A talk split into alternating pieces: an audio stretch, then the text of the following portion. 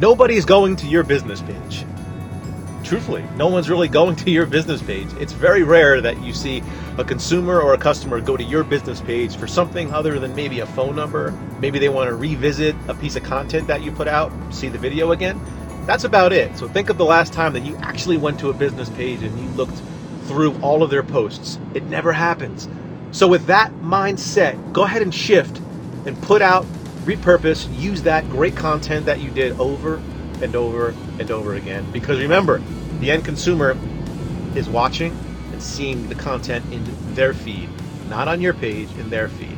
So it's linear to you because you're constantly going to it to check on things, to post, but it's not to the end consumer. So post away, repurpose, and enjoy the results of that. Have this mind shift change, and your business will change forever. Thank you for another episode of Marketing in 60. Bye.